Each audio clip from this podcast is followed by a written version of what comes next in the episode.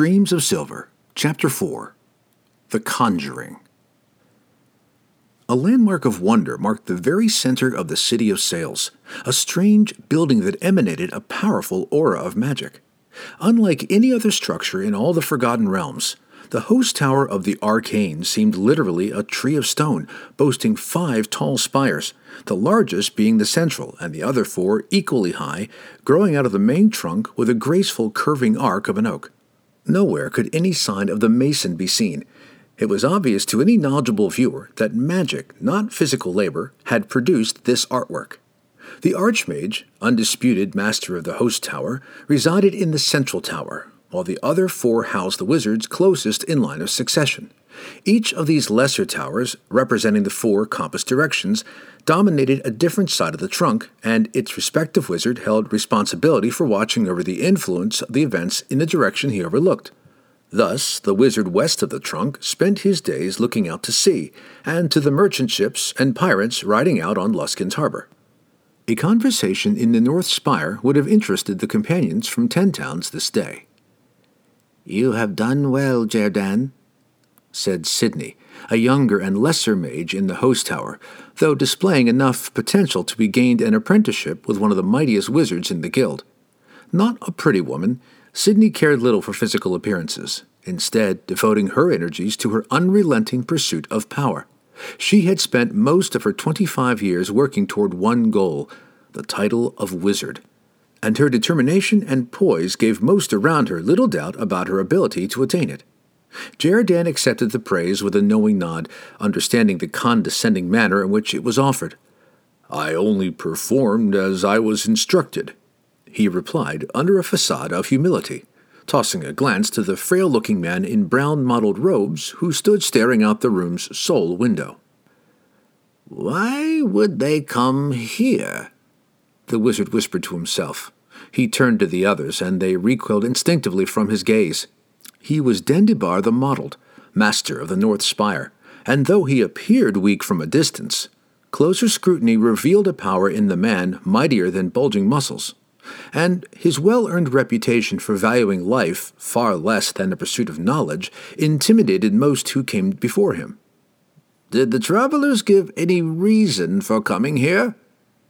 None that I would believe, Jierdan replied quietly. The halfling spoke of scouting out the marketplace, but I. Not likely, interrupted Dendybar, speaking more to himself than to the others. Those four weigh more into their actions than simply a merchant expedition. Sydney pressed Jierdan, seeking to keep her high favor with the master of the North Spire. Where are they now? she demanded. Jierdan didn't dare fight back against her in front of Dendybar. On the docks, somewhere, he said, then shrugged. You do not know? hissed the young mage. They were to stay at the Cutlass, Jierdan retorted. But the fight put them out on the street. And you should have followed them, Sydney scolded, dogging the soldier relentlessly. Even a soldier of the city would be a fool to travel alone about the piers at night. Jierdan shot back. It does not matter where they are right now. I have the gates and piers watched. They cannot leave Luskan without my knowledge. I want them found, Sydney ordered, but then Dendybar silenced her. Leave the watch as it is, he told Jierdan. They must not depart without my knowledge. You are dismissed. Come before me again when you have something to report. Jierdan snapped to attention and turned to leave, casting one final glare at his competitor for the mottled wizard's favor as he passed. He was only a soldier, not a budding mage like Sydney. But in Luskan, where the host tower of the arcane was the true secret force behind all the power structures in the city, a soldier did well to find the favor of a wizard captains of the guard only attained their positions and privileges with the prior consent of the host tower. We cannot allow them to roam freely, argued Sydney when the door had closed behind the departing soldier. They shall bring no harm for now, replied Dendybar. Even if the drow carries the artifact with him, It will take him years to understand its potential. Patience, my friend. I have ways of learning what we need to know. The pieces of this puzzle will fit together nicely before much longer. It pains me to think that such power is so close to our grasp, sighed the eager young mage, and in the possession of a novice. Patience, repeated the master of the North Spire. Sydney finished lighting the ring of candles that marked the perimeter of the special chamber, and moved slowly toward the solitary brazier that stood on its iron tripod just outside the magic circle inscribed upon the floor. It disappointed her to know that once the brazier was also burning, she would be instructed to depart. Savoring every moment in this rarely opened room, considering by many to be the finest conjuring chamber in all the Northland, Sydney had many times begged to remain in attendance. But Dendybar never let her stay, explaining that her inevitable inquiries would prove too much of a distraction. And when dealing with the netherworlds, distractions usually proved fatal. Dendybar sat cross legged within the magic circle, chanting himself into a deep meditative trance, and not even aware of Sydney's actions as she completed the preparations. All of his senses looked inward, searching his own being to ensure that he was fully prepared for such a task. He left only one window in his mind open to the outside, a fraction of his awareness hinging on one single cue the bolt of the heavy door being snapped back into place after Sydney had departed. His heavy eyelids cracked open, their narrow line of vision solely fixed upon the fires of the brazier. These fires would be the life of the summoned spirit, giving it a tangible form for the period Dendybar kept it locked to the material plane. Evasus, Venarius, Dimendau, the wizard began, chanting slowly at first, then building into a solid rhythm. Swept away by the insistent pull of the casting, as though the spell, once given a flicker of life, drove itself to the completion of its dweomer. Dendybar rolled on through the various inflections and arcane syllables with ease, the sweat on his face reflecting eagerness more than nerves. The mottled wizard reveled in summoning, dominating the will of beings beyond the mortal world through the sheer insistence of his considerable mental strength. This room represented the pinnacle of his studies, the indisputable evidence of the vast boundaries of his powers. This time, he was targeting his favorite informant, a spirit that truly despised him but could not refuse his call. Dendybar came to the climactic point in the casting, the naming. Morkai, he called softly. The brazier's flame brightened for just an instant. Morkai! Dendybar shouted, tearing the spirit from its hold on the other world. The brazier puffed into a small fireball, then died into blackness. Its flames transmuted into the image of a man standing before Dendybar. The wizard's thin lips curled upward. How ironic, he thought, that the man he had arranged to murder would prove to be his most valuable source of information. The specter of Morkai the Red stood resolute and proud, a fitting image of the mighty wizard he had once been. He had created this very room back in the days when he served the host tower in the role of Master of the North Spire. But then, Dendybar and his cronies had conspired against him, using his trusted apprentice to drive a dagger into his heart, and thus opening the trail of succession for Dendybar himself to reach the coveted position in the spire. That same act had set a second, perhaps more significant, chain of events into motion. For it was that same apprentice, Akar Kessel, who had eventually come to possess the crystal shard, the mighty artifact that Dendybar now believed in Drizzt Do'Urden's hands. The tales that had filtered down from ten towns of Akar Kessel's final battle had named the Dark Elf as the warrior who had brought him down. Dendybar could not know that the crystal shard now lay buried beneath a hundred tons of ice and rock on the mountain in Icewind Dale, known as Kelvin's Cairn, lost in the avalanche that had killed Kessel. All that he knew of the tale was that Kessel, the puny apprentice, had nearly conquered all of Icewind Dale with the crystal shard, and that Drizzt Do'Urden was the last to see Kessel alive. Dendybar wrung his hands eagerly whenever he thought of the power that the relic would bring to a more learned wizard. Greetings, Morkai the Red. Dendybar laughed. How polite of you to accept my invitation. I accept every opportunity to gaze upon you, Dendybar the assassin, replied the spectre. I shall know you well when you ride death's barge into the darkened realm. Then we shall be on even terms again. Silence! Dendybar commanded. Though he would not admit the truth to himself, the mottled wizard greatly feared the day when he would have to face the mighty Morkai again. I have brought you here for a purpose, he told the spectre. I have no time for your empty threats. Then tell me the service I am to perform, hissed the spectre, and let me be gone. Your presence offends me. Dendybar fumed, but did not continue the argument. Time worked against the wizard in a spell of summoning, for it drained him to hold a spirit on the material plane, and each second that passed weakened him a little bit more. The greatest danger in this type of spell was that the conjurer would attempt to hold control for too long until he found himself too weak to control the entity he had summoned.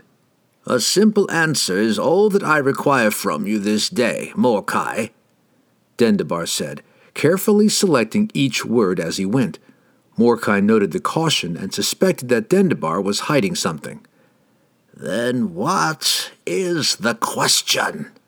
The spectre pressed.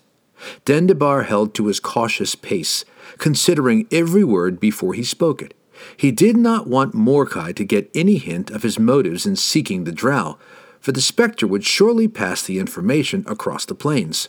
Many powerful beings, perhaps even the spirit of Morkai himself, would go after such a powerful relic if they had any idea of the shard's whereabouts. Four travelers, one a drow elf, came to Luskan from Icewind Dale this day, the mottled wizard explained.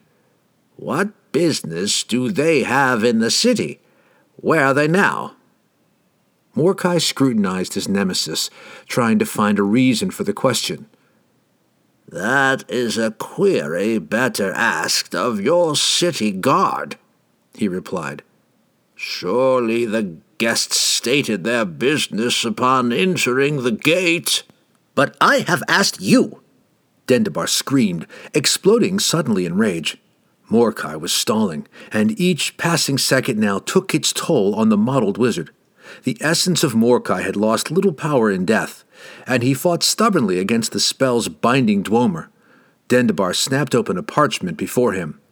I have a dozen of these penned already, he warned. Morkai recoiled. He understood the nature of the writing, a scroll that revealed the true name of his very being, and once read, stripping the veil of secrecy from the name and laying bare the privacy of his soul, Dendybar would invoke the true power of the scroll, using off key inflections of tone to distort Morkai's name and disrupt the harmony of his spirit, thus racking him to the core of his being. How long shall I search for your answers? Morkai asked. Dendybar smiled at his victory, though the drain on him continued to heighten.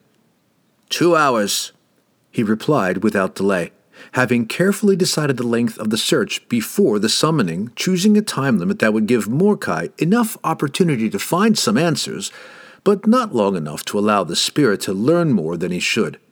Morkai smiled, guessing the motives behind the decision. He snapped backward suddenly and was gone in a puff of smoke, the flames that had sustained his form relegated back to their brazier to await his return. Dendybar's relief was immediate. Although he still had to concentrate to keep the gates of the planes in place, the pull against his will and the drain on his power lessened considerably when the spirit had gone. Morkai's willpower had nearly broken him during their encounter, and Dendybar shook his head in disbelief that the old master could reach out from the grave so mightily. A shudder ran up his spine as he pondered his wisdom in plotting against one so very powerful. Every time he summoned Morkai, he was reminded that his own day of reckoning would surely come. Morkai had little trouble in learning about the four adventurers. In fact, the Spectre already knew much about them. He had taken a great interest in Ten Towns during his reign as master of the North Spire, and his curiosity had not died with his body. Even now, He often looked in on the doings in Icewind Dale, and anyone who concerned himself with Ten Towns in recent months knew something of the four heroes. Morkai's continued interest in the world he had left behind was not an uncommon trait in the spirit world. Death altered the ambitions of the soul, replacing the love of material or social gains with an eternal hunger for knowledge. Some spirits had looked down upon the realms for centuries untold, simply collecting information and watching the living go by about their lives. Perhaps it was envy for the physical sensations they could no longer feel. But whatever the reason, the wealth of knowledge in a single spirit often outweighed the collected works in all the libraries in the realms combined. Morkai learned much in the two hours Dendybar had allotted him. His turn now came to choose his words carefully. He was compelled to satisfy the summoner's request, but he intended to answer in as cryptic and ambiguous a manner as he possibly could. Dendybar's eyes glinted when he saw the brazier's flames begin their telltale dance once again. Had it been two hours already? He wondered, for his rest seemed much shorter, and he felt that he had not fully recovered from his first encounter with the spectre. He could not refute the dance of the flames, though. He straightened himself and tucked his ankles in closer, tightening and securing his cross legged meditative position. The ball of fire puffed in its climactic throes, and Morkai appeared before him, the spectre stood back obediently, not offering any information until Dendybar specifically asked for it. The complete story behind the visit of the four friends to Luskan remained sketchy to Morkai, but he'd learned much of their quest, and more than he wanted Dendybar to find out about. He still hadn't discerned the true intentions behind the mottled wizard's inquiries, but felt certain that Dendybar was up to no good, whatever his goals. What is the purpose of the visit? Dendybar demanded, angry at Morkai's stalling tactics. You yourself have summoned me, Morkai responded slyly. I am compelled to appear. No games, growled the mottled wizard. He glared at the spectre, fingering the scroll of torment in open threat. Notorious for answering literally, beings from other planes often flustered their conjurers by distorting the connotative meaning of the question's exact wording. Dendybar smiled in concession to the spectre's simple logic and clarified the question. What is the purpose of the visit to Luskan by the four travelers from Icewind Dale? Varied reasons, Morkai replied. One has come in search of the homeland of his father, and his father before him. The drow? Dendybar asked, trying to find some way to link his suspicions that Drizzt planned to return to the underworld of his birth with the crystal shard, perhaps an uprising by the Dark Elves using the power of the shard. Is it the drow who seeks his homeland? Nay, replied the spectre, pleased that Dendybar had fallen off on a tangent, delaying the more specific and more dangerous line of questioning. The passing minutes would soon begin to dissipate Dendybar's hold upon the spectre, and Morkai hoped that he could find a way to get free of the model wizard before revealing too much about Bruenor's company. Drizzt Do'Urden has forsaken his homeland altogether, he shall never return to the bowels of the world, and certainly not with his dearest friends in tow. Then who? Another of the four flees from danger at his back, Morkai offered, twisting the line of inquiry. Who seeks his homeland? Dendybar demanded more emphatically. The dwarf Bruenor Battlehammer, replied Morkai, compelled to obey. He seeks his birthplace, Mithril Hall, and his friends have joined in his quest. Why does this interest you? The companions have no connection to Luskan and pose no threat to the host tower. I did not summon you here to answer your questions, Dendybar scolded. Now tell me who is running from danger, and what is the danger? Behold, the spectre instructed, with a wave of his hand, Morkai imparted an image upon the mind of the mottled wizard, a picture of a black cloaked rider wildly charging across the tundra. The horse's bridle was white with lather, but the rider pressed the beast onward relentlessly. The halfling flees from this man, Morkai explained, though the rider's purpose remains a mystery to me. Telling Dendybar even that much angered the spirit, but Morkai could not yet resist the commands of his nemesis. He felt the bonds of the wizard's will losing, though, and suspected that the summoning neared its end. Dendybar paused to consider the information. Nothing of what Morkai had told him gave any direct link to the crystal shard, but he had learned at least that the four friends did not mean to stay in Luskan for very long, and he had discovered a potential ally, a further source of information. The black cloaked rider must be mighty indeed to upset the halfling's formidable troop fleeing on the road. Dendybar was beginning to formulate his next moves when a sudden insistent pull of Morkai's stubborn resistance broke his concentration. Enraged, he shot a threatening glare back at the spectre and began unrolling the parchment. Impudent! he growled. And though he could have stretched out his hold on the spectre a bit longer if he'd put his energies into a battle of wills, he started to recite the scroll. Morkai recoiled, though he had consciously provoked Dendybar to this point. The spectre could accept the racking, for it signaled the end of the Inquisition. And Morkai was glad that Dendybar hadn't forced him to reveal the events even farther from Luskan, back in the Dale, just beyond the borders of Ten Towns. As Dendybar's recitations twanged discordantly on the harmony of his soul, Morkai removed the focal point of his concentration across hundreds of miles, back to the image of the merchant caravan now one day out from Bremen, the closest of the ten towns, and to the image of the brave young woman who had joined up with the traders. The spectre took comfort in the knowledge that she had, for a while at least, escaped the probings of the mottled wizard. Not that Morkai was altruistic. He'd never been accused of any abundance of that trait. He simply took great satisfaction in hindering any way he could the knave who had arranged his murder. Catti-brie's red brown locks tossed about her shoulders. She sat high on the lead wagon of the merchant caravan that had set out from Ten Towns on the previous day, bound for Luskan. Unbothered by the chill breeze, she kept her eyes on the road ahead, searching for some sign that the assassin had passed this way. She had relayed information about Entreri to Cassius, and he would pass it along to the dwarfs. Catti-brie wondered now if she'd been justified in sneaking away with the merchant caravan before Clan Battlehammer could organize its own chase. But only she had seen the assassin at work. She knew well that if the dwarves went after him in a frontal assault, their caution wiped away in their lust for revenge for Fender and Grollo, many more of the clan would die. Selfishly, perhaps, Catti-brie had determined that the assassin was her own business. He had unnerved her, had stripped away years of training and discipline, and reduced her to the quivering semblance of a frightened child. But she was a young woman now, no more a girl. She had to personally respond to that emotional humiliation, or the scars from it would haunt her to the grave, forever paralyzing her along her path to discover her true potential in life. She would find her friends in Luskan and warn them of the danger at their backs, and then together they would take care of Artemis Entreri. We make a strong pace, the lead driver assured her, sympathetic to her desire for haste. Catti-brie did not look at him, her eyes rooted on the flat horizon before her.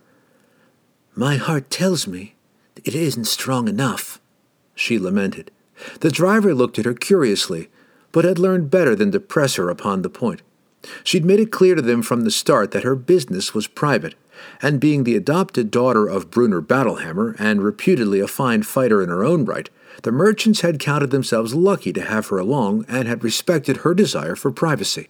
Besides, as one of the drivers had so eloquently argued during their informal meeting before the journey, the notion of staring at an ox's ass for nearly 300 miles makes the thought of having that girl along for company sit well with me. They had even moved up their departure date to accommodate her. Do not worry, Catti-brie, the driver assured her. We'll get you there. Catti-brie shook her blowing hair out of her face and looked into the sun as it set on the horizon before her. But can it be in time? she asked softly and rhetorically, knowing that her whisper would break apart in the wind as soon as it passed her lips.